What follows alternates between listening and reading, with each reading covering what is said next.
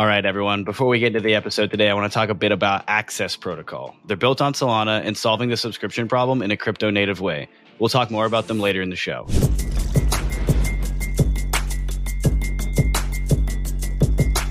All right, everyone, welcome back to another episode of Lightspeed. We are joined today by Offchain Labs, the creators of Arbitrum. We are joined by Stephen, the co founder, and Rachel, the tech lead.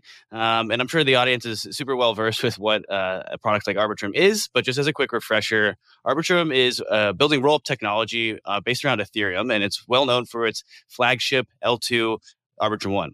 Uh, it's an optimistic rollup that uses Ethereum for DA and settlement, but there's also a rollup framework called our Orbit chains that really let users kind of come in and create their own customizable L2 or L3s within this Arbitrum ecosystem. Um, so, Stephen, I think I think I want to start off uh, asking you just to, to explain the Arbitrum origin story because it has quite a long history, uh, for which is pretty rare in this industry. There's not that many like older projects that have had these ideas kind of been churning and, and ideating for for quite some time. So, love to just get the background on kind of how you and your co-founders came up with Arbitrum and, and how it's sprouted into the product it is today.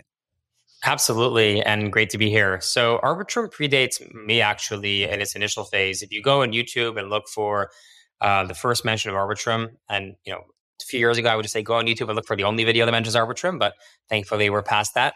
Um, and you'll find a 2014, fall 2014 Princeton class seminar, uh, an undergraduate seminar. And there was a project. Uh, it was like the uh, last video where teams were presenting their projects. One of them was uh, Arbitrum, which uh, um, was led by my co-founder Ed Felten. He was advising the students, and they built like a very early prototype of a bisection game and uh, and and built this out. And the reason I like to mention that is because fall 2014 actually predates the launch of Ethereum. So in a very real way, Arbitrum and Ed really was thinking about the problem of scaling smart contracts before there was any real live smart contract system. It was a really an academic theoretical problem. Ed went off to the White House. He was the deputy CTO of the White House and senior advisor to President Obama. And Arbitrum kind of just sat on the shelf for a few years. Again, the undergraduates did what they did for a semester. Everyone moved on. It wasn't quite a graduate level project. And then when Ed came back in, in 2017, that's when Harry and I knocked on Ed's door and said, "Hey, that Arbitrum thing, we should uh, we should pick that up because in 2017 it looked like scaling was a problem." And I say it looked like scaling was a problem because now we laugh. I'm like, to see how how much more usage and demand there is now. But if you remember, like the Crypto Kitties era, that was around that time, and uh, we started seeing some some initial spikes of transaction volume. And it was clear that scaling was going to going to become an increasing problem. Right, one of two things would happen: either people would just stop using the technology, or they'd increasingly come to use the technology. We believe we believe we believed in the latter, and therefore we needed to build the plumbing to uh, scale this. And so we picked it up in an academic context, but uh, you know, building uh, graduate uh, work on this, and we uh, published this in the in the summer of 2018 at Usenix Security, which is a, a leading security conference. That's also the month uh, August 2018 was when we formed Offchain Labs, and none of us really had um, commercial aspirations or startup aspirations at the time. I was sure that I was going to go in academia. I, I had known that for many many years. I was sure I was going to stay there. But of course, uh, as this got more exciting, uh, we realized that we didn't just want to let others pick this up and build it. We thought it was really important. It was difficult to get right. And you know, time has proven that that's indeed definitely correct. And we wanted to do it ourselves, and that's why we did form the company initially as kind of like a part-time thing. Like, yeah, we'll do our academic things, and we'll put a few hours in the company. That got very real, very quickly. In 2018, we raised funding, and shortly after, we all joined full time. And uh, five and a half years later, here we are. And uh, Arbitrum is live, decentralized today, but Offchain Labs obviously still is a core contributor to the technology stack. Awesome. Yeah, I didn't know that. Um, that it actually predates you. Uh, that's that's pretty cool.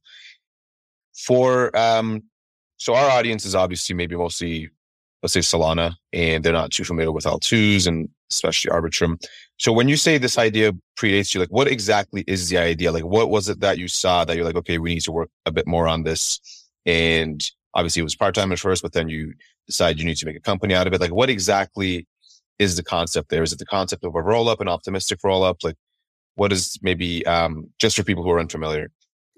Yeah. So one thing to note is back then, uh, the word roll up in this context didn't exist. The word optimistic roll up in this context didn't exist. what we were trying to do basically, and if you look back at the Arbitrum paper, you won't find these words because they were they literally you know popped up uh, a few years later. What we were trying to do was uh, scale smart contract platform. There was an earlier paper not written by us.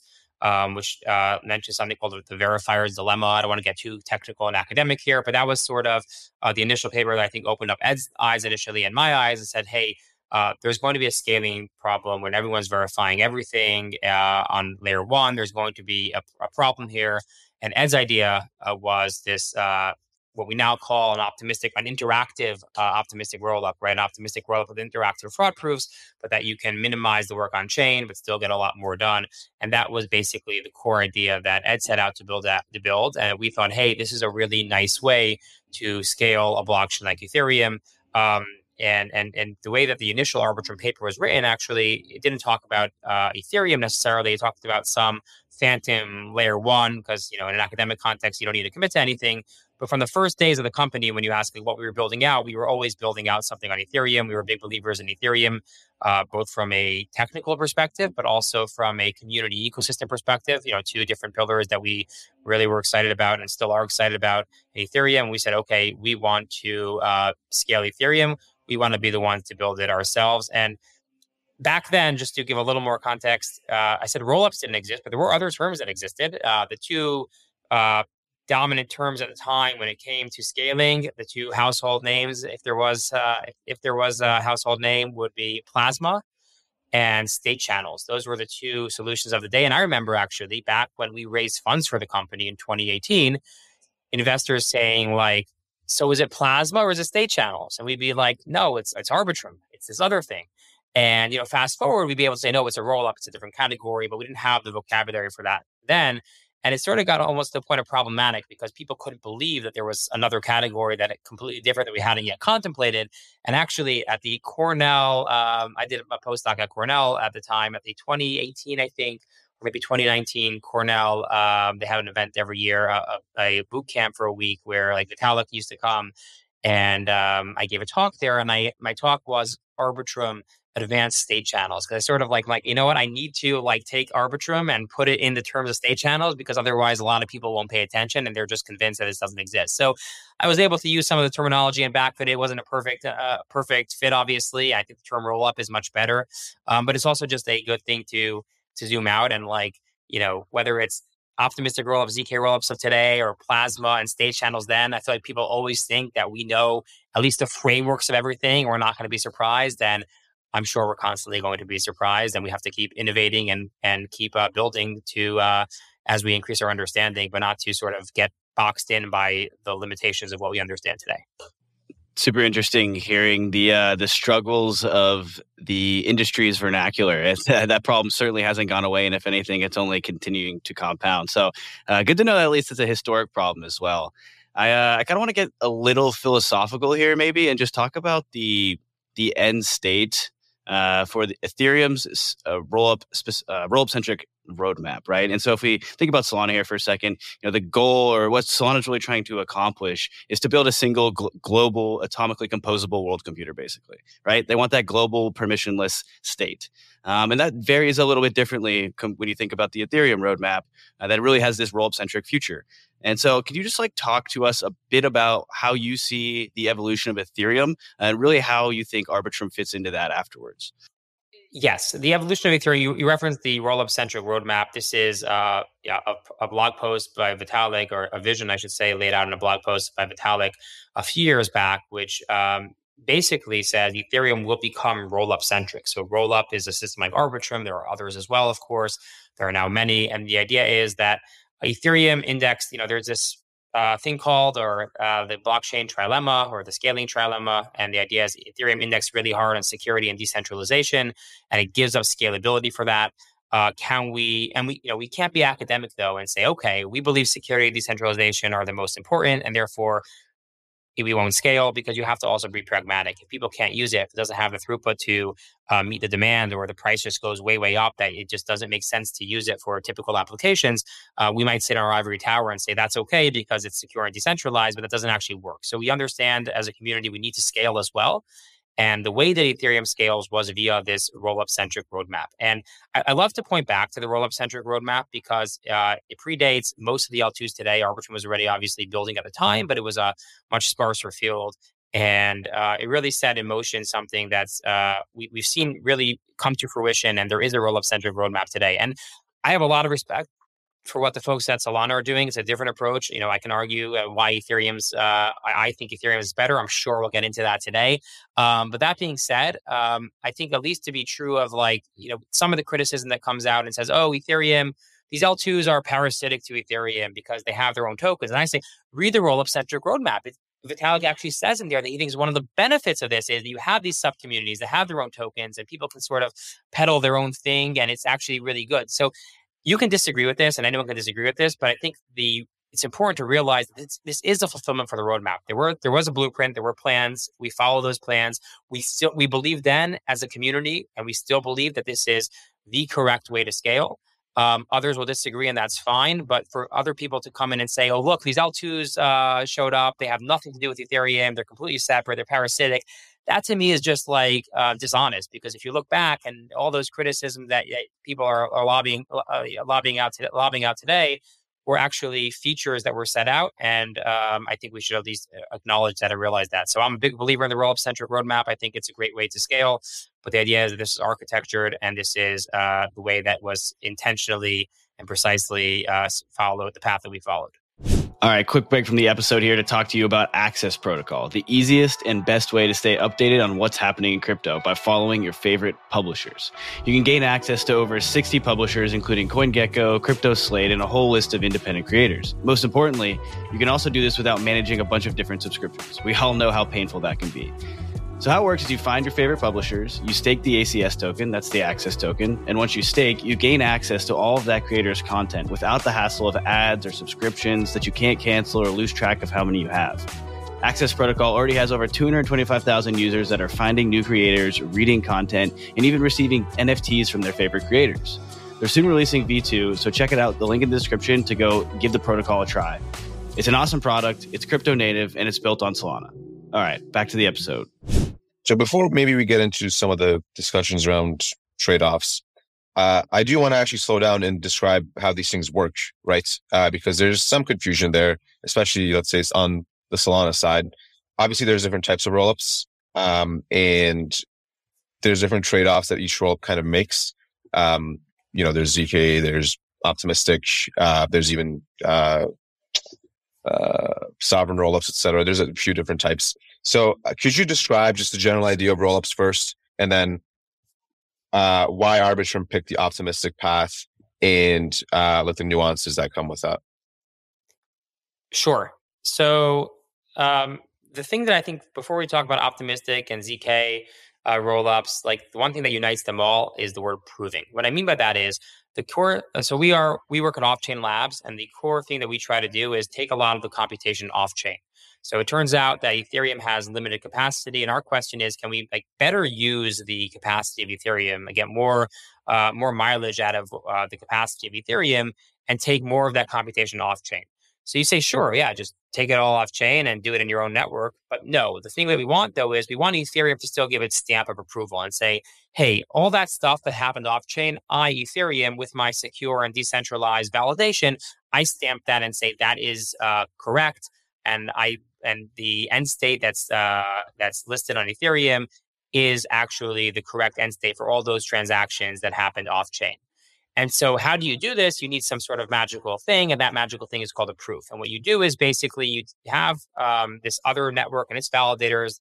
Transactions are submitted off chain. In this case, we'll say to the Arbitrum network, but this could be any roll up. I haven't said anything about that differs optimistic and ZK yet. So you have this roll up L2 network. You send transactions there.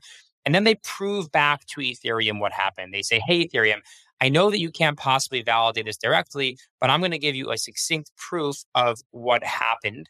And you can verify this proof and therefore validate everything that happened in a roll. So even though you couldn't possibly validate it all yourself directly, you can ver- ver- ver- verify this proof. That's true of all rollups. There's also a question of where the transaction data is put. And that's sort of, we talked before about data availability. And the idea is that uh, even if we completely agree of how this machine works, there's some set of transactions and Ethereum can verify a proof and execute it.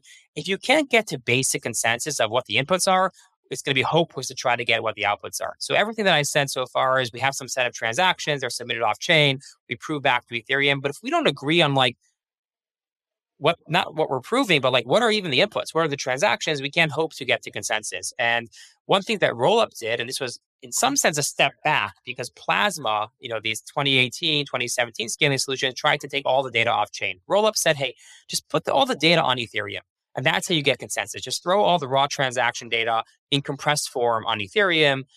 There's no question what the inputs are. All we need to do is this deterministic process. Take those transactions that are on Ethereum. There's full consensus of what those transactions are.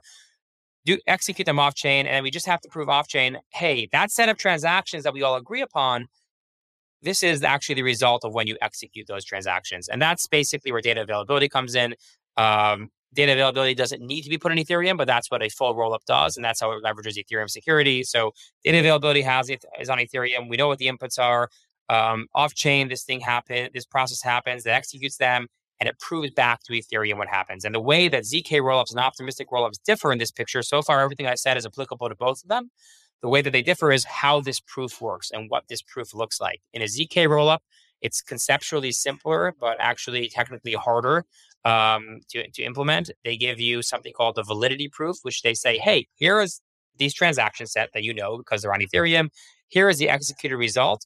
And here is this mathematical uh, zero knowledge proof. This we'll just take a black box proof that's like does some magic thing and it spits out a result and we can all trust it. So I give you a proof, a validity proof. When I submit the result to you, I prove to you right away that it is valid. An optimistic rollup takes a different approach. As its name suggests, it's optimistic. So it actually comes and says, I'm not going to give you any proof at all. Here is the set of executed transactions.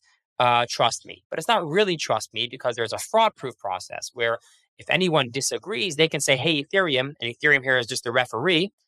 I disagree with that. And I'm going to give you a succinct proof or a succinct process in which you can prove that that is actually correct.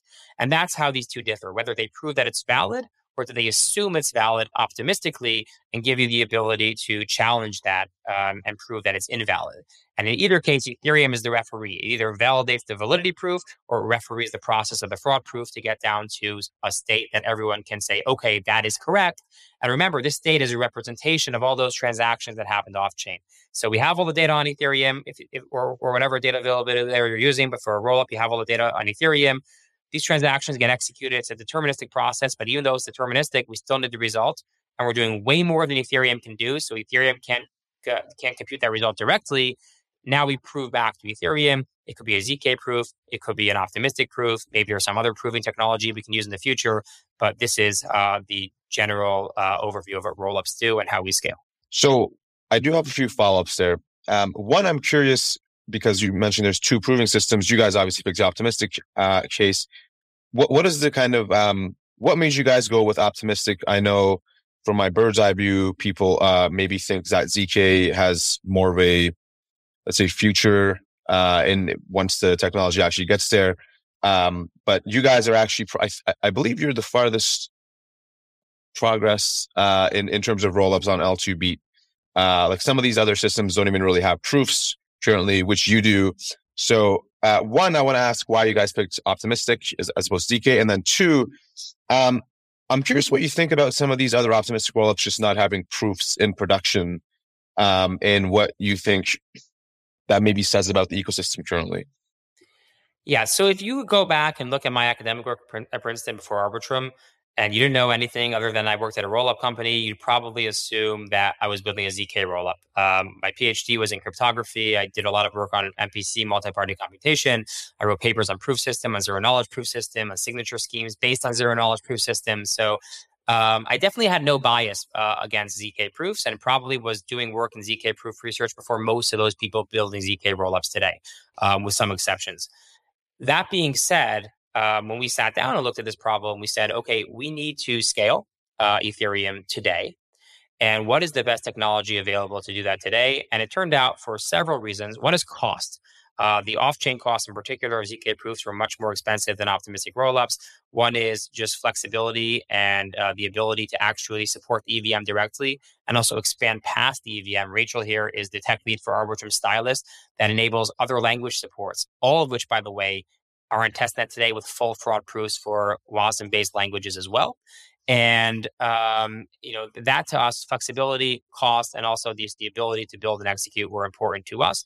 And we said, okay, we believe today this happened in 2016, but it's also a renewed question today that optimistic rollups are the best way to scale today. But it wasn't, you know, we're off chain labs, the technology stack, the technology is called Arbitrum. You know, nowhere here do you see the name optimistic built in. As whereas if you look at all our competitors, um, you'll find the name optimistic in their name. You'll find maybe the word ZK or Snark or Stark in their name. And the idea was our goal was subtly different. We didn't come with a solution. We came with a problem and our, we said, we want to solve this best. I didn't come and say, I've built this optimistic technology, find me a problem. I didn't come and say, I built this cool proving system, find me a problem. I said, we have a problem we want to provide scaling solutions for Ethereum. And that leaves the door open, by the way, to future innovation. And that in that 2018 paper that I referenced, uh, the Arbitrum paper at Usenix Security, we had probably the innovation that got the paper published. The coolest thing in the paper probably was called the AVM or the Arbitrum Virtual Machine. And actually, Rachel did a ton of work optimizing some of the uh, AVM tooling when, when initially uh, when when uh, Rachel joined the company. Uh, but the thing is, uh, in 2021, we launched Arbitrum with the AVM. In 2022, with the Nitro upgrade, we sunsetted the AVM and we replaced it with WASM.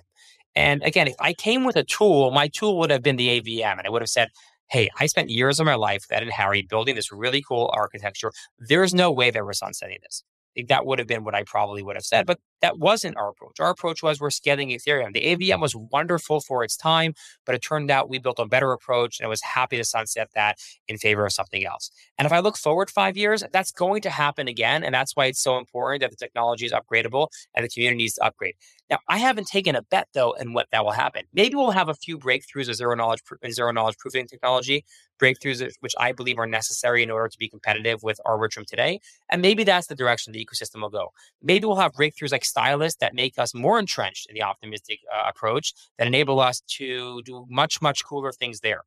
I don't know exactly. I have some ideas, but we haven't taken that bet, right? If you come you know, hire a plumber to fix a leak in your house, you don't want them to come and say, "All right, I brought my tool. I'm fixing it with this tool." You want them to come take a look first and see which wrench they need and which tool that they need, and that's the approach that we take here. So I'm not anti zk in any way, but I firmly believe that Arbitrum, from a maturity, flexibility, and decentralization standpoint, right, it's mature and it's decentralized in ways that these other technologies aren't yet today. I believe that Arbitrum hits the sweet spot and provides scale to users not in two years from now. That's often a perpetual two years, by the way, because it never gets shorter. Not in two years from now, but today. And hey, in two years, will we have better technology? Of course. We have so many people throughout the ecosystem building and researching and contributing. Of course, we'll have better technology. And just like we swapped out the AVM for WASM when that made sense, I'm not going to, you know, it's not my control, it's not the DAO's control, but I'll be a proponent to use whatever the best technology that we have today and to update the Arbitrum technology stack to that. Um, but I firmly believe, and it's not a decision that I made in 2018 and I haven't thought about since. We already made significant changes. I firmly believe that Arbitrum today, which has already evolved, is the best scaling solution uh, for Ethereum. I just want to bring up the second question again. Uh, you you just mentioned uh, something that I find interesting, which is the two years. By the way, you said is kind of perpetual. Uh, so I want to double click on that. Right. So you guys um, are, and I've been vocal about this. Uh, I, I generally say like Arbitrum is the roll up that I actually uh, respect most because they actually have a proof system in place. Uh, and there's things like stylus, et cetera, which, which, uh, give developers more flexibility. Um, I am curious and, um, I would say like some of the, some of my peers are curious. There, there are other, there are a bunch of, uh, rollups currently that just don't have proofs at all, right? So you kind of have an optimistic roll up, but then the proof system is missing. Um, what do you, what do you think about that? Like, what is, do you think that's acceptable? Do you think um, is it a case by case basis? Like, what are your general thoughts on that whole concept? So I think that different roll ups will have different strategies of coming to market. So if you think that um, it makes sense for you to launch without proofs. I personally disagree. That was a red line for for for us, and this was like the core of the technology. We believe that it's important. But maybe someone reasonable can disagree and say, uh, we believe that it's okay to get the system working without proofs. The thing I really take issue with is those that don't have proofs, but also then you know are spending hundreds of millions or more dollars to get people to adopt this technology right away. And one of the early arguments that I heard against, you know, I used to be a, you know, a big proponent. I used to be very vocal against uh, the anti-proof uh, rollups. And one of the arguments I heard is, you know, it's they're going the proofs are going to come, and we trust them. But another development in the ecosystem is this idea that everyone should have their own rollup. And I think for many that makes sense. We have the Arbitrum Orbit technology, which gives people that ability. But now we're sort of um, giving other people the saying, "Hey, everyone should launch a rollup without proofs." And this argument of like, trust them, they'll build it, you know, it kind of goes away a little bit because um, who are these people? I, I don't know. I haven't vetted every team. And so I think, you know, again, I, am not here to say that it's it's invalid or you can't launch a, a roll up without proofs. I, it's not my approach. I think it's problematic. But I do think if that's the case, then you should say, all right, let's launch this alpha. And before we start, you know, pouring fuel on the fire, let's really uh, focus on the technical aspects, get the proof system in, and then we'll encourage you know people to start you know doing our incentive programs, or then we'll sort of encourage everyone to launch their own chain once these proofs are live. Um, I think the combination of those things is is is troubling for me. Um, again, reasonable people reasonable people will disagree. I think that most people in this space have really good intentions. I don't think that this is like uh, anything personal against anyone. Just I think um, when you lose control of that and you sort of proliferate the technology too early in, a, in an early form, it's hard to uh, you know really know where it goes. And the other thing is, um, you know, the the the analogy I like to give is also like a car or a car without an engine, right? In a lot of cases, uh, places that's that's what this looks like to me. And some people like to use the word modular to sort of tape over the fact that there there is no engine. Now, modular is nice. The idea that you know the Arbitrum stack is very modular. There are many data availability solutions, for example, you can plug in. But you still need one, right? So if I give you a car and I say there's a gas engine and there's a um, an electric engine, you can actually plug in whichever one you want. It's like a super cool car. That's great. But if I give you a car and I say it has a hole for the engine, you can plug in whichever one you want and you say, okay, well, how much is the engine? So, well, I actually haven't built any engine yet. Like that to me is more problematic. But I think it actually creates problems later on potentially because maybe it turns out for technical reasons I don't know today, the engine is going to have to be circular and I left a square hole. Right. Until you really know in Arbitrum, because the technology is built out, we, we know what the invariants are. The invariant is, you know, when we build Stylus, the proof system cannot be broken. And we know that, and we know where our walls are. We can walk into the walls, and Rachel can talk about this a lot better than I can. You know, we might walk into the wall and say, "Oh, that would have been a good idea," but it turns out that there's some subtle interaction that would make proving harder if we did that. If you don't know where the walls are, you're probably going to trample all over them. And I think adding proofs into a legacy system becomes uh, potentially more difficult and might lead to more disruptions in the network. Again, that's not necessarily the case. Maybe you had really good intuition of where the walls are. So I'm not trying to say that this will for sure happen to any team, uh, but I do think it's harder to, as you innovate in other areas, it's harder to sort of keep track of what you can't break when it's not there. I'd love to touch on that too. Like, um, we do take a very different approach in terms of just having everything be, um, you know, fully compatible and and all the you know, proving and decentralization factors that we have, never taking a step back on those. Like Stylus could have shipped last year if we just didn't care about fraud proofs, right? Like if we were just like, hey, we've got this really exciting um, virtual machine that lets you run, you know, smart contracts written in languages like Rust or C or C++ on Arbitrum One. If you don't have to do proving, you know, your time to delivery is just way lower. But we actually took the effort and the time and the and the you know energy and all that to to build a system where on testnet today you have the same level of fraud proving that we do on Arbitrum One. And and that's really important because as Stephen was touching on there, and I think this often gets overlooked. So I just want to, want to talk about it again. It's just the, the choices we were making at all of the steps in the stylus VM were directly informed by the fraud proving system that we have. Like there were so many very subtle choices that we could have made that would then have created quite a bit of technical debt or headache later on if we were to say, okay, we've got this awesome system. Let's figure out how to prove it. And like it's extremely technical to understand why that's the case, but that's actually the crux, right? Like because it's so technical, you can't predict this stuff way in advance, right? You can't say like, oh, well, two quarters from now, we're going to go and implement this, this thing and, and hopefully it'll happen to cover all of the assumptions that we baked into our virtual machine. Um, so yeah, it's, it's something we're always going to do. It's why the Arbitrum DAO is self-executing and why, um, you know, every time we have like a big upgrade or change that it's not changing the security assumptions. Um, the only changes we make are to progressively move closer towards full decentralization and all of that stuff that we think is really important. Um, and yeah, I think, I think that's one of the reasons why Arbitrum is the number one roll up today. Um, you know, if you just look at all the metrics, like people have been choosing this over, um, over alternatives that don't have the same security assumptions because, um, it's just a lot of money at stake and a lot of people's, you know, assets and stuff. So very important to get this stuff right and to, um, you know, be able to credibly deliver on that decentralized vision that, you know, L2 scaling is all about. So talking about, um, the, let's say trust or, or, or, or trade-offs that people make when it comes to decentralization security. Uh, I want to talk about DA, uh, very, very quickly. Uh, you mentioned a bit earlier in the podcast that like a full roll up, uh, post data to Ethereum, right? Uh, uses as a DA layer. Obviously, 4844 is coming out, which will uh, improve things quite a bit. Um, there are open questions as to whether that'll be enough. Um, you know, assuming maybe there's some surge in demand and maybe the fees kind of go back up again.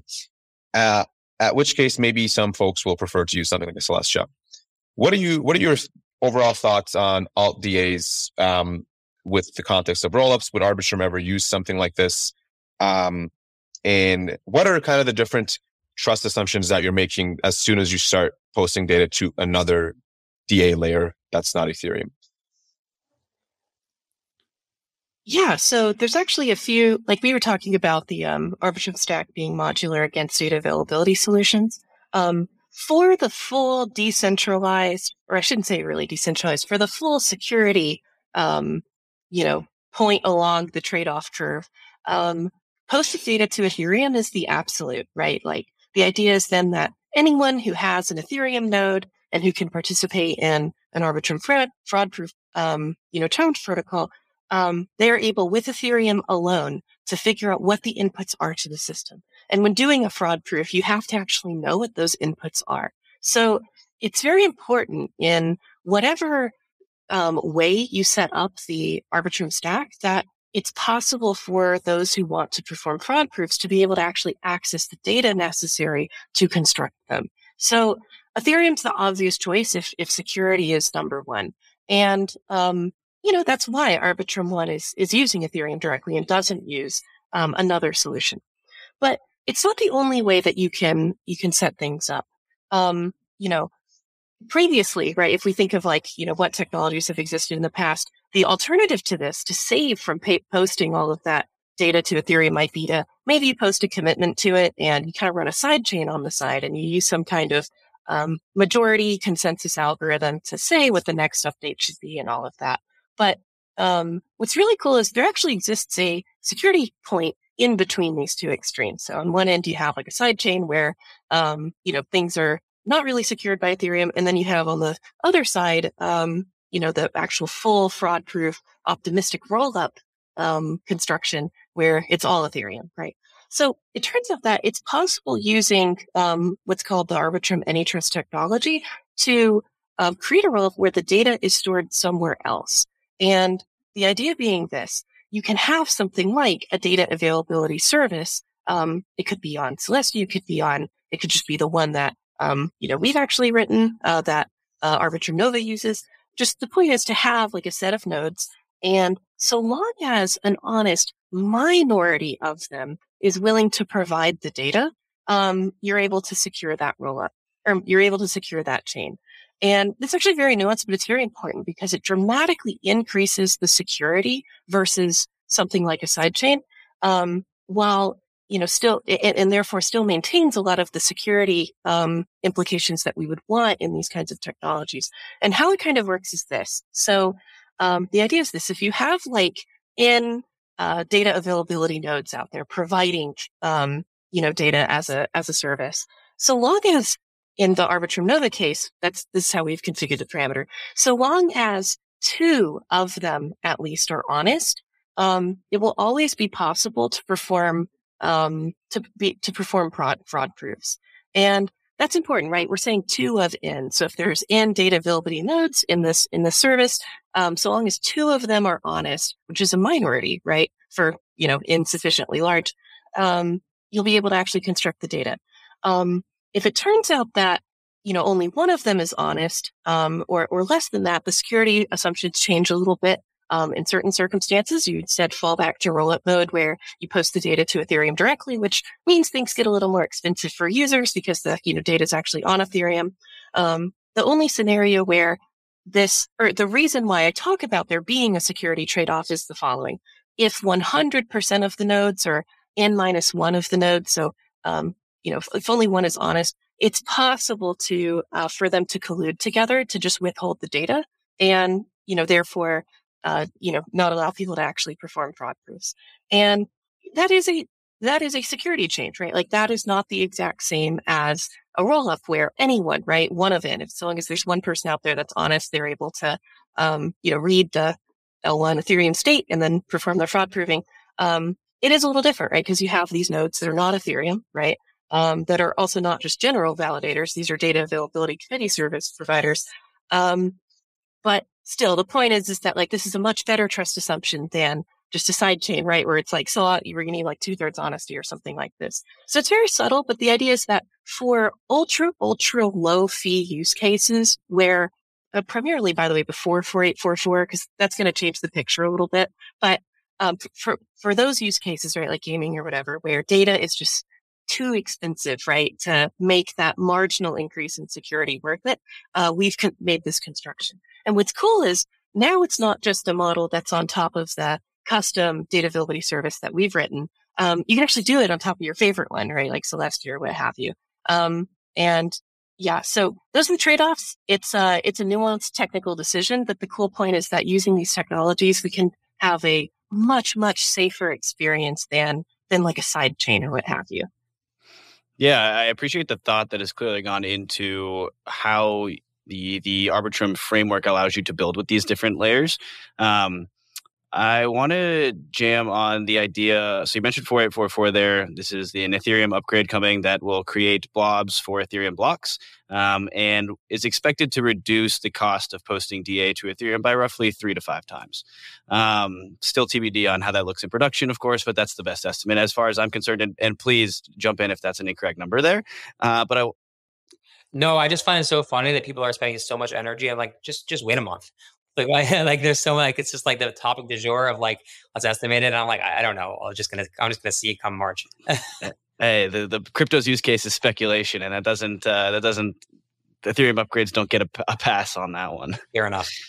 Um, but yeah, so I basically where I'm going with this is 4844 will reduce fees. But if you look at something like Celestia, which is live and in production today and being used by a number of rollups, somewhere on the order of about 10 to 15 active in production, uh, we have EigenDA or EigenLayer's data availability offering coming in the very nearish future. for take that for what it's worth. Um, then you have things like Near, which are trying to kind of lean into this DA narrative as well. All of those options that I just mentioned are either significantly cheaper than Ethereum today, um, or expected to be if they haven't launched yet. Uh, but on the order of about Celestia is about a 99% reduction in Ethereum mainnet today, and it will still be an order of a magnitude cheaper uh, than what's expected from 4844. So how do you um, you know, as as the core contributors to Arbitrum, think about the trade-off of offering users lower fees because what the cutting DA costs ultimately means cheaper transactions. Yeah, it's it's actually a very important question. So, like we previously discussed in technical detail, like there is a slight security trade-off you can make to get a huge reduction in fees. What this just means with 4844 is that um, you know, going with rollup mode is actually going to be even more competitive, right? With uh, these less secure solutions. So um, what that means then is with 4844 live, the trade-off between Arbitrum, uh, you know, with with full, uh, you know, posting data to Ethereum um, versus you know um, other solutions, it's just going to be less valuable to make that trade-off in terms of security. Now, some use cases are so price sensitive that that's still really worth it. You know, it might be the case that you need fractions of fractions of cents and stuff. And so it's vital to use some other data provider instead of Ethereum itself. But the point is, is that like, um, you know, this is a, this is the kind of very, um, you know, this is the kind of decision making process that is up to the chain. And, um, I think both are pretty reasonable. It's, uh, it's, it's so much better, right, than some kind of sidechain scenario.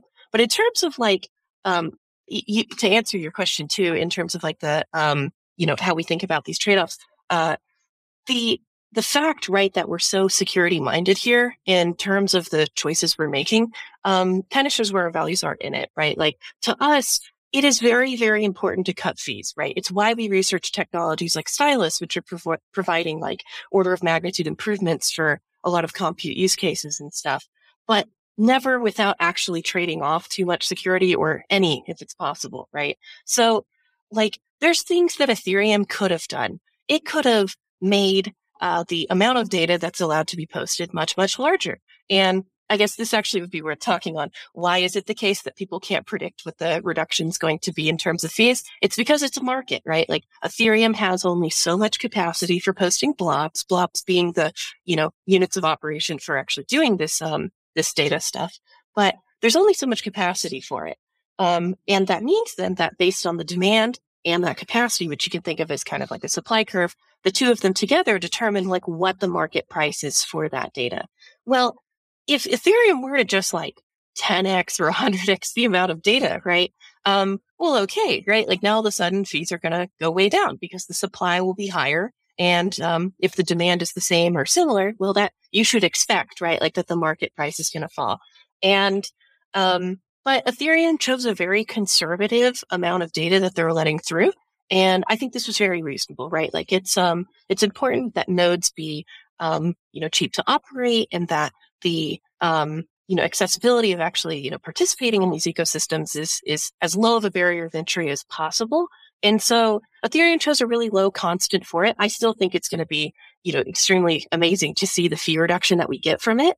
Um, but you know there is talk of increasing that amount as well. And what we'll just need to see is over the coming months, like how well do the how well does 4844 uh, perform and lower fees, and as we I mean, don't get me wrong, so much testing has already been done on test nets and all of this. So it's not like we're just figuring out in real time how well the system works. But the point is, is we'll see what the market looks like. And then the Ethereum community in a decentralized manner may choose to adjust how much, um, how much data is allowed to go through.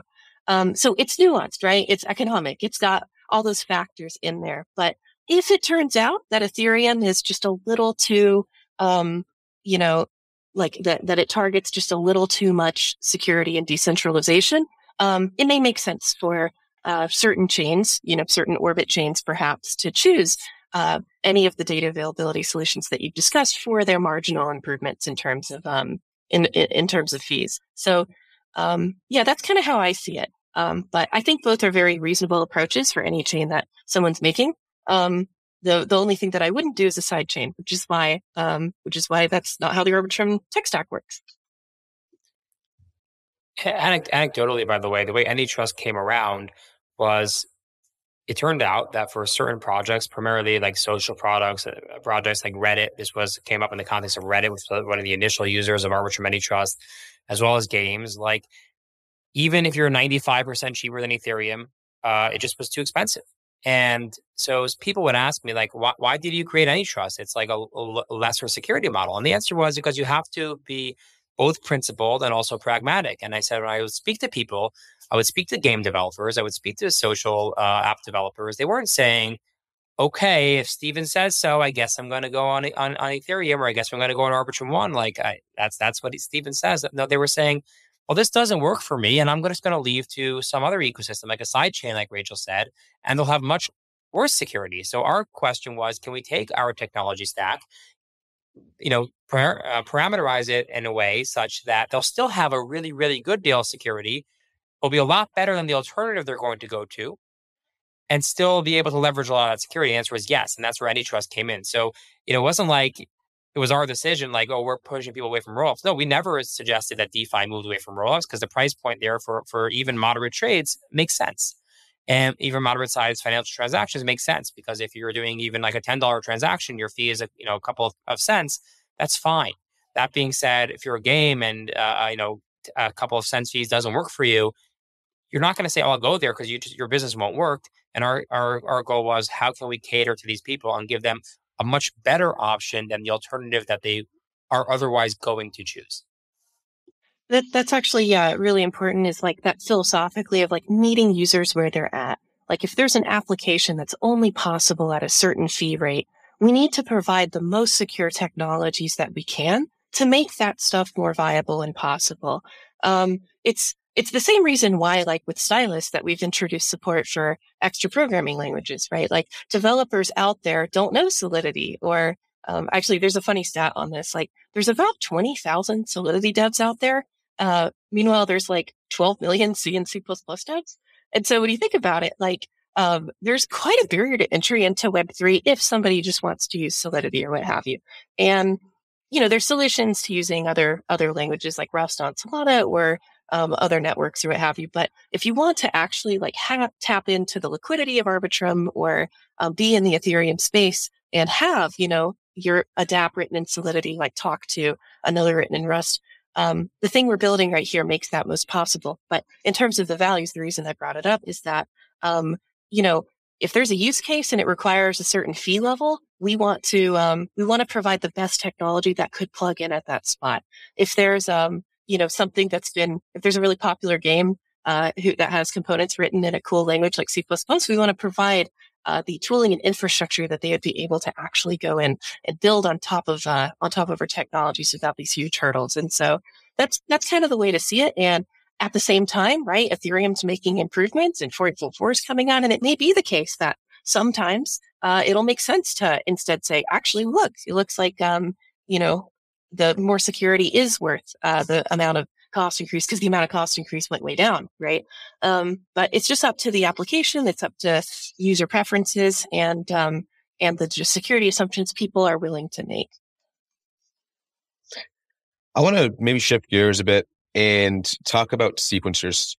So I've recently been interested in the concept of base rollups, where the L1 kind of does the sequencing as opposed to the sequencer on the on the on the rollup.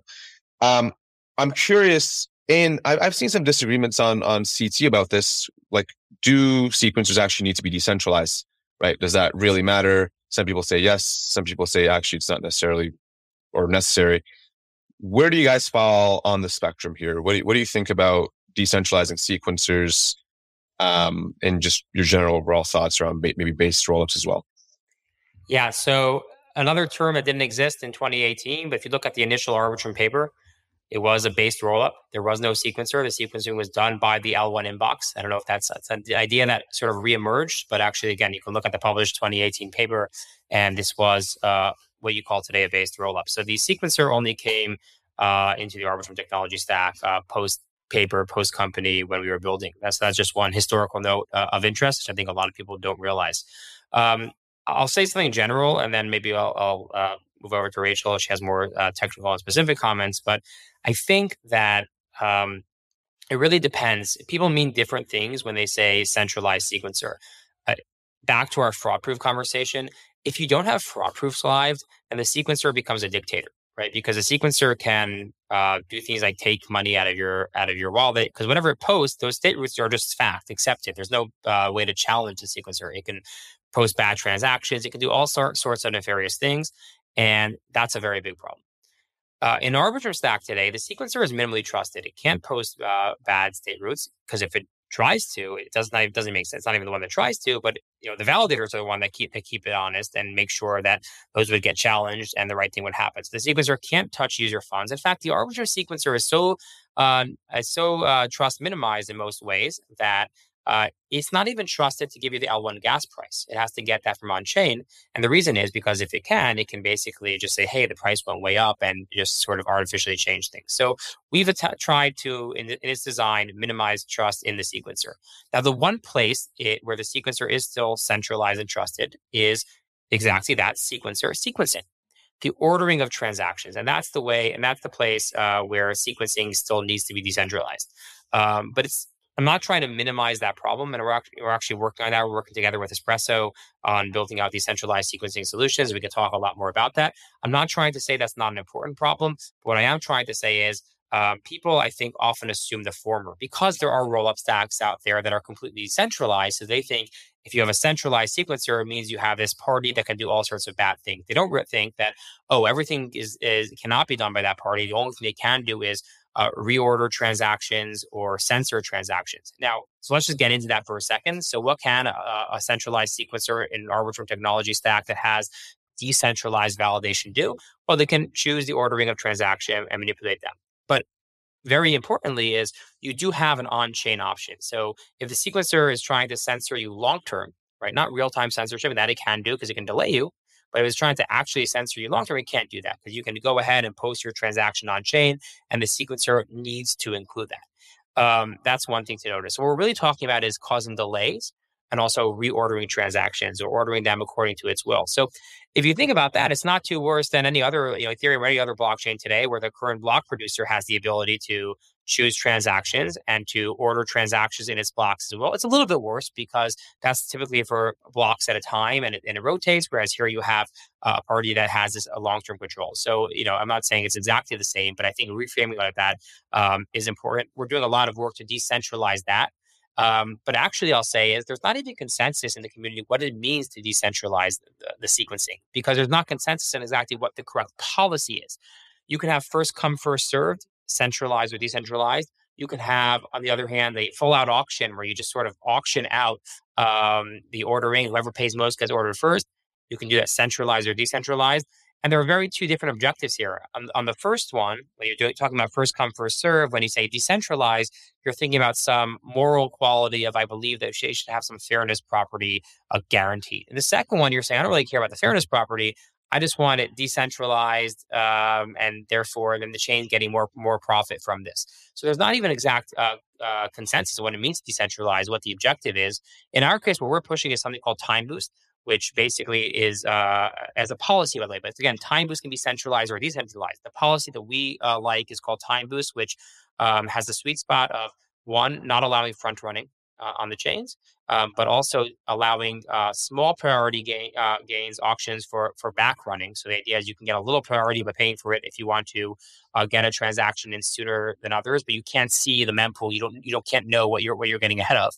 Um, and also number three, the core tenant is not degrading the typical user experience. So a user just wants to get their transaction in, and just wants to mint that NFT or you know execute that trade. They're not they're not going to have too much delay. They're not going to have to wait perpetually. They'll have a bound, a very very tight bound on the delay that they'll get. That's what. But again, that's uh, completely orthogonal to centralized or decentralized. So zooming out, I guess what I'm trying to say is I think people often think of centralized validation when they say centralized sequencers.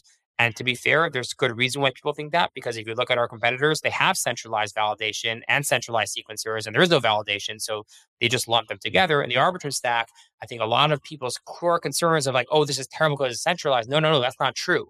It's decentralized validation that takes care of that. The sequencer can't do any of those nefarious things. Yes, it can reorder transactions. Yes, that's not the best thing in the world. And therefore, we are working together with Espresso to build decentralized uh, versions of validation, decentralized Timeboost, for example, like taking this policy and build a decentralized version. And that's, I think, very important to say, okay, you don't have to trust a centralized sequencer not to reorder, not to censor for uh, short periods of time. You actually have a guarantee, a decentralized guarantee of that. But again, I think a lot of people don't realize that, okay, we're not talking about this, we're talking about this. Yeah, and to to expand on that slightly, um, yeah, the, there's so much confusion because people don't understand the role of the sequencer, as Steven pointed out. But um, and, and yeah, like when people, most of the time, when I've heard someone say, "I think it'd be important to decentralize the sequencer," they think what we mean is like validation or something, right? But I think a really important thing to just realize on a technical level is the sequencer in the Arbitrum model. This is not true of uh, of other chains, right? But in the Arbitrum model, the sequencer orders inputs, right? It doesn't produce outputs. It doesn't say like the state root on a on Arbitrum is now this. It doesn't like have that kind of edict where it's able to just say the balance in your account is that, or you signed this transaction. It can't do these kinds of things. And as Steven pointed out, it can't even know what the L1 gas price, or rather, it can't like lie about the L1 gas price. And that's a huge difference compared to, to other chains where the sequencer can kind of just make up whatever value it wants. And, uh, you know, even if there's some bounds, the point there being, um, you know, we've really tried to make sure that the sequencer is as minimal of a layer in this process as it could be. Um, and it's why technically, you know, thinking about the technical stuff on chain, um, there's actually two inboxes in the Arbitrum model. There's an inbox where the sequencer is posting its sequence of transactions. But then there's also the delayed inbox and that's on Ethereum. And so like if you're being temporarily censored from um, you know, posting or the sequencer won't sequence your transactions or whatever, like you can go straight to Ethereum and say, okay, here's my transaction. Uh, run this in Arbitrum. And what's cool is after a little bit of a delay, the sequencer will eventually be forced to pick that up. And when I say be forced to pick that up, I mean in terms of smart contracts. The point is that like nodes in the network that are reading the input see that in the delayed inbox in the order of transactions conferred by that user force, including that transaction as it's called. And sequencer does the inputs, validators produce the outputs, and that's the dis- that's the separation here. So there's a separation of concerns. Now, in terms of how important it is for us, even though it is so minimal, we are decentralization maxis, right? Like our whole goal is that every component would be decentralized. It's why the Arbitrum DAO is self-executing even, right? Like there's no like, um, you know, we, we actually have an on-chain process for voting for upgrades that takes, you know, effect on a code level. It's not just, we all promise that something that people vote on in, in snapshot becomes what the chain is running, right? Like it actually is decentralized on a smart contract level. And like we want that 100% of every component of our, of Arbitrum would be like that. And so yeah, we definitely need to decentralize the sequencer. We think it's really important. Um, it's, it's more important for other people where the sequencer does more powerful things, right? But nevertheless, if there's even one component that's, that's a bit centralized or more centralized 100% needs to be decentralized. So, um, yeah, that's, that's, that's why the emphasis on, on, on, uh, decentralized sequencing in our work with Espresso. Cool. Uh, well, I mean, uh, I just have one question left. Uh, I'm just personally curious. I know we're over time. Um, there's a lot of uh, talk about the future of kind of the modular roadmap, and maybe one realization of that vision is there's hundreds, maybe thousands of rollups, and there's a lot of you know cross chain interoperability and aggregation and all this stuff and abstraction. Uh, and then there's kind of maybe a, a, bit more traditional view, which is like, okay, maybe like two or three rollups really dominate everything, right? Um, wh- which which what is your personal beliefs on this? Which do you think is is more likely to happen, and which do you think would be better for Ethereum? I really like the rollup centric roadmap. One reason is just um, you have independent teams innovating, right? So it's not like there's one core dev group that kind of makes all the decisions on what it means to scale the network, right? Like there's us working on um, you know, like all this WASM technology where, you know, we're trying to provide all these new programming languages and the scaling that Arbitrum and the decentralization entailed with it. Like we have our model for it and it's an optimistic roll up and all of the stuff that we discussed, uh, in today, in, in today's episode. But, um, other people have different visions, right? Some people want to go the ZK route. Um, and like, like Steven said, not to preclude us from ever one day, you know, changing to whatever the best technology is. Um, even though we maintain that right now, the best one is optimistic. Point is, people can disagree with us and they can actually go and scale Ethereum in their own way. And the market can, can uh, figure out over time, like, you know, what the best way is. And I think, um, I think that's really important to the decentralization of a large ecosystem like Ethereum, that there would be the opportunity for anyone to spin up a roll up and say, here's how I think it should work. So it may be the case that in the long run, there's like two or three really solid designs that tend to, you know, dominate. It could be the case that there's a lot of small rollups, right? Um, especially as app chains and use cases in that kind of world become more popular. But um, the point is, is that like it's open, it's permissionless. People can build on top of Ethereum and scale it. And, um, and yeah, we're really, really, you know, happy that Arbitrum exists and is right now the number one. But, um, you know, we look forward to all the innovation that that's, that comes from this, uh, from this market. So. Yeah, and I totally agree with all that. Just to add, I guess, slightly as well is an analogy I've used in the past here is like to TV channels. I know it's a dated analogy, but the idea is that like I do think there's going to have to be some consolidation, right? So it wouldn't make sense. On the one hand, you can't have one TV channel for everything. Obviously, you need more than that. Doesn't make sense. On the other hand, though, like for every TV program to become its own channel, it doesn't make sense either. You'll have like most of the day no programming. Everyone will have to negotiate their own distribution deals, their own advertisement deals. Like it would be a nightmare. And I think um, one thing that we're, we are seeing emerging, particularly the Arbitrum Orbit stack, is themed chains. So not necessarily every game has their own chain, but like game distribution platforms having their own chain, and there might be a few of them right? There might be a few cable news channels, but like they're all themed and they sort of um, you have a de- destination is great because you know your users are there. They, there's discoverability. You're on the same uh, network. There's ease of moving over. There's liquidity. There's just uh, a community that that builds there. Um, but I do think that you know it's it will be sort of almost like a self-sharded vision. So you'll have your gaming uh, focused chains, you'll have your NFT focused chains. Not to say there will be no general purpose chains, but to this extent there will be many. I think there will be have to be consolidated around consolidated around a vertical rather than every application on its own. And, you know, there will be some gray area, right? You can have a TV show that's a cartoon about nature that could go on National Geographic and it could go on the Cartoon Network. And like, it's sort of up to you. And, you know, you might have ones that you're surprising and you, you'd expect them to go elsewhere because it's all sort of self chosen. But the idea is that um, I do think there will be consolidation around particular verticals. And that makes a lot of sense because there will be good bridging. There is good bridging. Bridging will get better. Users will be able to jump back and forwards. But for a user that's like primarily a gamer, it's great for them to be in one or two or three gaming chains, and that's where they they tend their focus. Sure, they might want to eventually bridge over and do a DeFi transaction. That's fine. Um, but also when it comes to like paying security, because that's the other aspect here, which is you sort of paid for shared security of the applications in your chain. If I'm a gaming user, like I, I, don't really care about the DeFi applications and don't necessarily need to pay for them.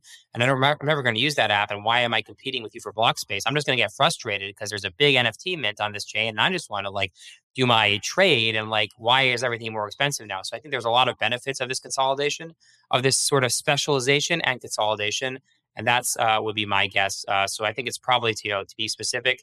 Um, m- many more than three but I don't think there are going to be uh, thousands of of large uh, large rollups. There might be these specialized, you know, short lived things, but I think there will probably be uh, tens or so of uh, very specialized per uh, per application rollups, and I think you'll have your general purpose, you know, high liquidity chains like Arbitrum One uh, leading the way um, and, and dominating the market as well.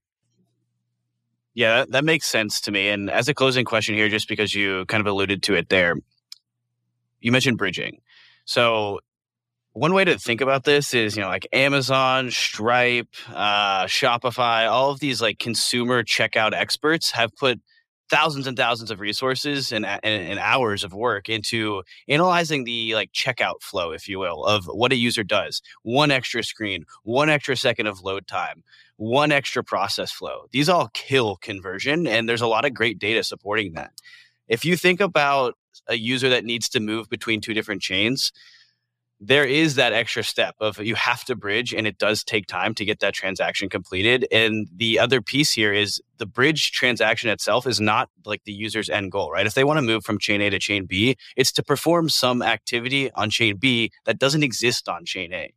I'm just curious to get your perspective on the ZK side of this because there is some indication that ZK will enable this more of a richer bridging solution where if you have the same proving circuits and you have the same uh, shared bridge contract, you can move assets between two different chains uh, that are, are leveraging both of those same pieces of technology. Is, is, that something that you guys have thought deeply about at Arbitrum, or are you still kind of thinking that that's just a potential and evolution of this? And again, you know, your previous comments were like, we'll use the best technology. Is that once it you know comes to uh, maybe get a little more battle tested?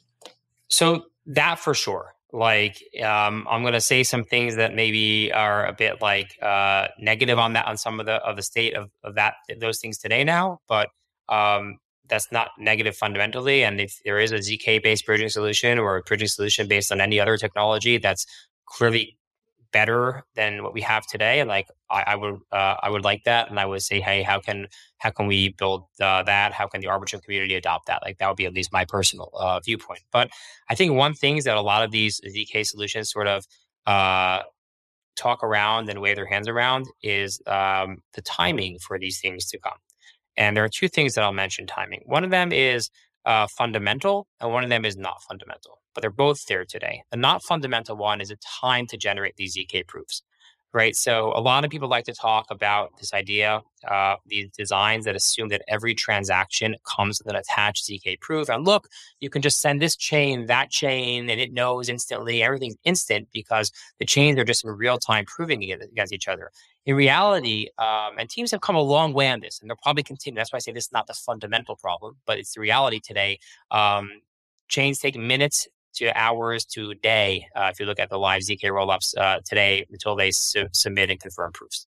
And that's uh, the reality. And the other thing to say is if you're like a user of these chain, it's really a binary thing. There's instant and there's not instant. And what I mean by that is if I tell you you can come back in an hour versus come back in seven days, or you can come back in a day versus seven days, that's a lot better. But you don't want to wait an hour. So you're probably going to anyway need a liquidity bridging solution like Hop, like Connext, like a centralized exchange, you're probably going to bridge that gap uh, to be uh, to use the pun anyway, and you're going to use something else, and you need those solutions. So in the case where you're not instant, yes, a day is better than seven days. Yes, an hour is better than seven days. I'm not going to argue through that on that, but you're probably still going. The real time users, the traders, you know, the funds are in and out of their wallets well before the hour came, well before the seven days came. Uh, and the second one, though, which actually is fundamental, is the settlement time of Ethereum comes into play here. So even if you had your instant ZK proofs, you need to sort of put these transactions on chain. You need to commit to what are the transactions on the chain in this chain? What are the transactions in that chain? Because the chain can rework, right? The chain can, I can tell you, hey, chain B, look, these are the transactions of chain A. And oops, actually, we reorg that transaction. That transaction is gone. Uh, we have a different transaction in spot. They're reordered. And the problem now is uh, the fundamental one is it takes Ethereum 12 to 17 minutes or so um, to get to finality. And that's just a, a fact of, of, of, and that's not going anywhere. So even if you have everything else that you can control instant, while uh, consensus is not uh, is not instant and won't be instant, you have to wait that period of time. And that's something which I think doesn't get talked about enough. And people just assume that everything's going to zero and everything's instant. And again, this comes back to my initial point, which is the instant crowd is going to want a solution. And those solutions are going to look a lot like optimistic roll up bridging today. Awesome. I love that perspective. I appreciate that. Well, Rachel, Steven, this has been a fantastic conversation. I appreciate all you're doing to push forward the crypto ecosystem as a whole and doing great work at Arbitrum. Uh, but thanks again for joining us. Cheers. Have a great rest of your day, guys.